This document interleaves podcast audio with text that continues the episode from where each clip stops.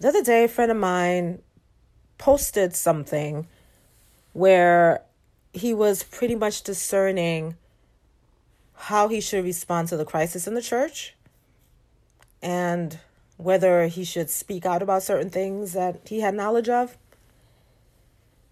And he said that some of his friends were pretty much telling him to chill, relax. And he was sort of trying to discern what he should do, what his role was.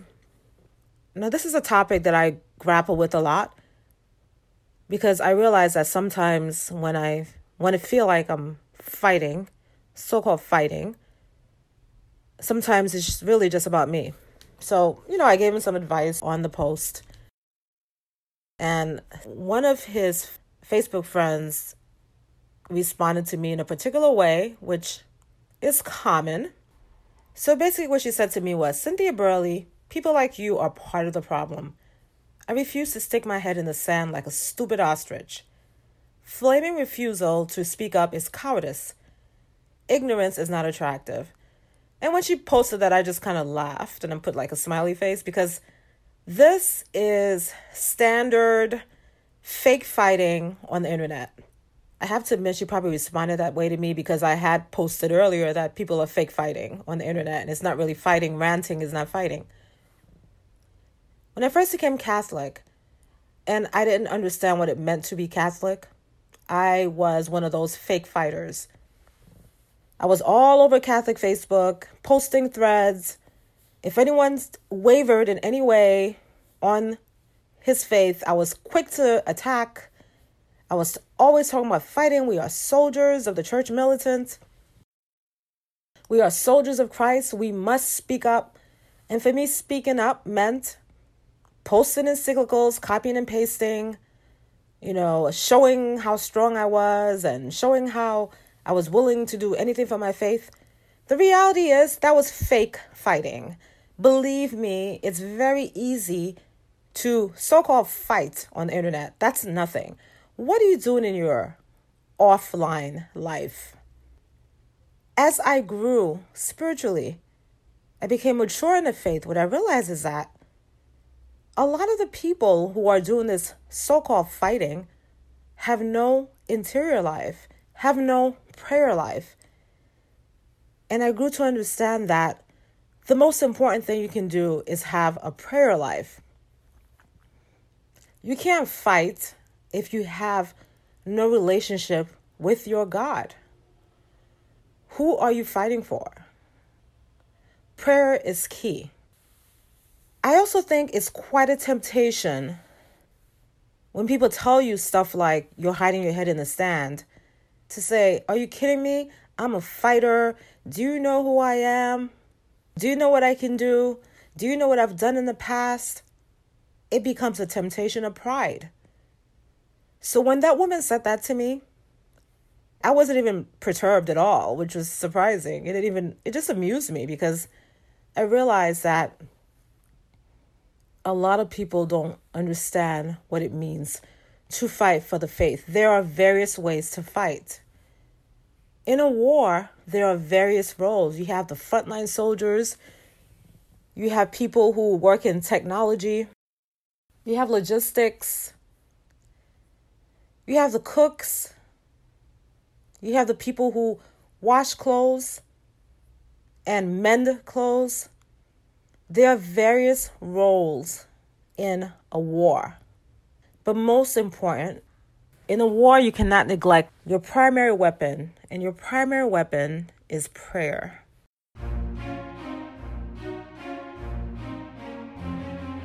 Welcome to Life Smithing. My name is Cynthia Burley.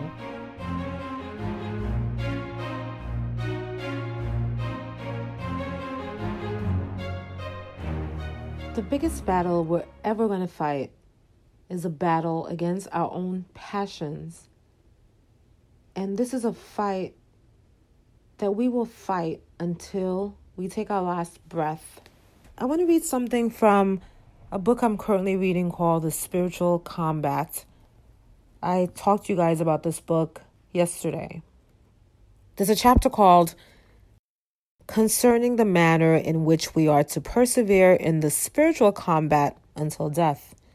Yes, the fight is a spiritual one. So let me read.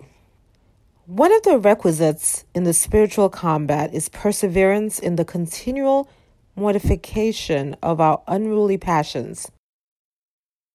For never in this life are they utterly subdued, but take root in the human heart like weeds in fertile soil.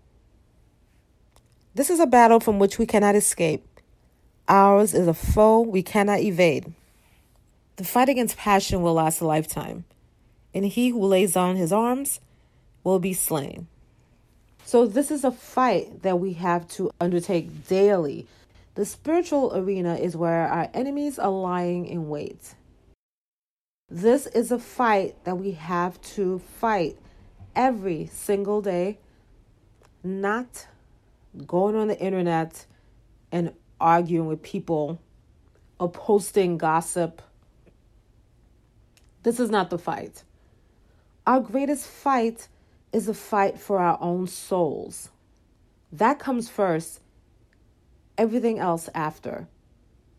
When you're in an airplane, you're taught that if for some reason there's a lack of oxygen, the first thing you do is put your own mask on first. And then you help your friend or family member with his or her own mask. Why? Because if you put somebody else's mask on first, you're going to die and you're not going to be able to help them anyway. It's the same thing with your soul.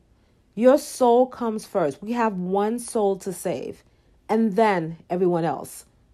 What good is it if you save the whole world but you lose your own soul? So that's first. Think about war like this. Imagine that you have enemies on your own soil, there to plunder and to kill your family, and then you decide you're going to go off into another country and fight somebody else's war. I mean, the truth is we we do that in this country sometimes, right? But imagine that. Does that make sense? You're going to ignore the war on your own soil and you're going to fight another war. Our own soil is a battle for our souls. Hi there, this is Cynthia Burley. Please subscribe to Life Smithing with Cynthia Burley on iTunes, Stitcher, and Google. If you listen to us on iTunes and you love this podcast, we would be so ecstatic if you would give us a five star review. Giving us five star reviews help us to reach more people. Thank you so much and God bless.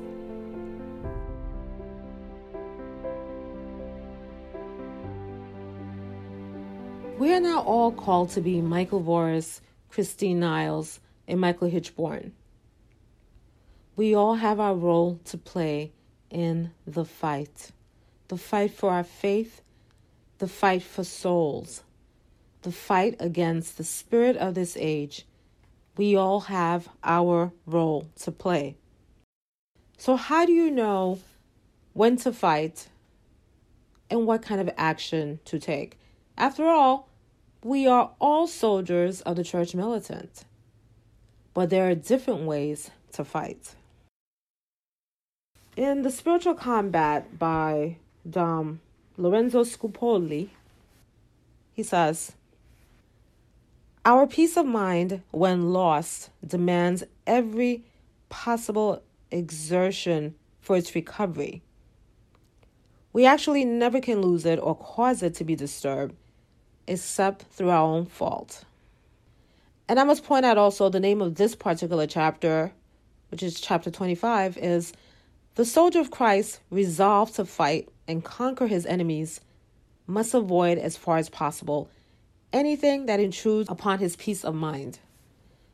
There's been times that I've gotten so sick and tired of what's happening in the church, the nonsense, that I've been sick in my heart and disgusted. There have been people who have gotten so disgusted they've actually left the church and went to another faith or became part of a faith that's in Why is that? Because they lost their peace of mind.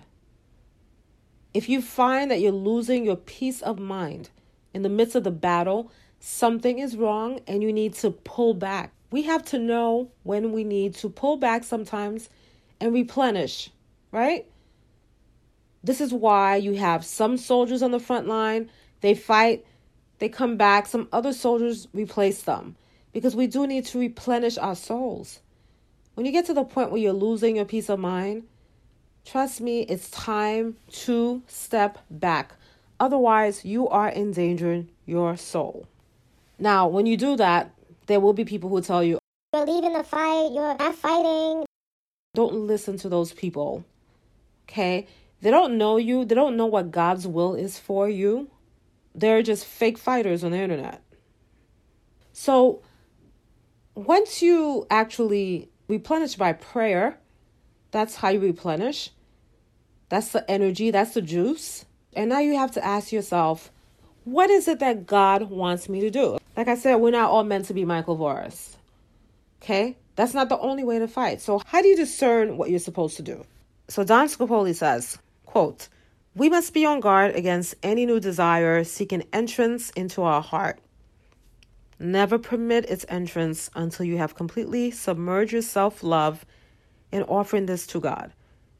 Confess your ignorance and beg God to clarify the matter and show you whether this desire comes from Him or our enemy.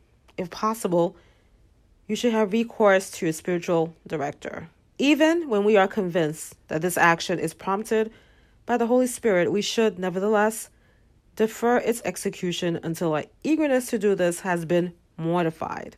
Preceded by such a mortification, a good work is more pleasing to God than when it is pursued too impetuously. It frequently happens that the performance of the act brings less merit than the mortification. So, you have that desire to fight. Take a break and think about it. Pray on it. And figure out what does God want you to do? If your mind is troubled, you don't have peace of mind, you need to step back and pray because the devil will use that to attack you. When you have a troubled mind, you become weak. Your defenses become weak, and there are chinks in your armor. The devil will find a way to enter. This is when the devil will cause your self love to become inflamed, your sense of importance, your sense that you are meant to go out there and fight, and you think you're doing it for God, but meanwhile, it's just your self love. It's not God. So Dom Scupoli says that when you have those feelings, I want to go out there and fight, and you're ranting on the internet and doing all that fake fighting, take a step back and say, God, what do you really want me to do? Let the excitement calm down a little bit. Mortify your desire by taking a break and praying. And then God will show you what you want to do. And when you actually take action, you have a clear mind. One thing that's important as a soldier is to have a clear mind and to be able to act in a very calculating and precise way. You want every action you take to be according to God's will and to be laser focused. So you're not going to go in Facebook groups and just start ranting and, you know, trying to show that you're fighting. You're going to take precise action. And a lot of that action is going to be offline. There are things that you can do. So you might ask, what can I do? Well, if you're fighting for the faith, you can do a variety of things. You could be a catechist in your parish, teaching the correct traditional faith. My husband does that. He's a catechist, and what he's learned in terms of the true faith, he imparts to his students. If you have a blog that you can speak about the faith, do so. Speak about prayer because that's very important. Speak about what's true. You don't have to attack people to actually speak about the true faith.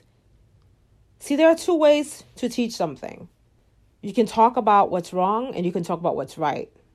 Both are valid. So that's one thing you could do. Talk about the faith. Take action financially. Support those things that support the faith.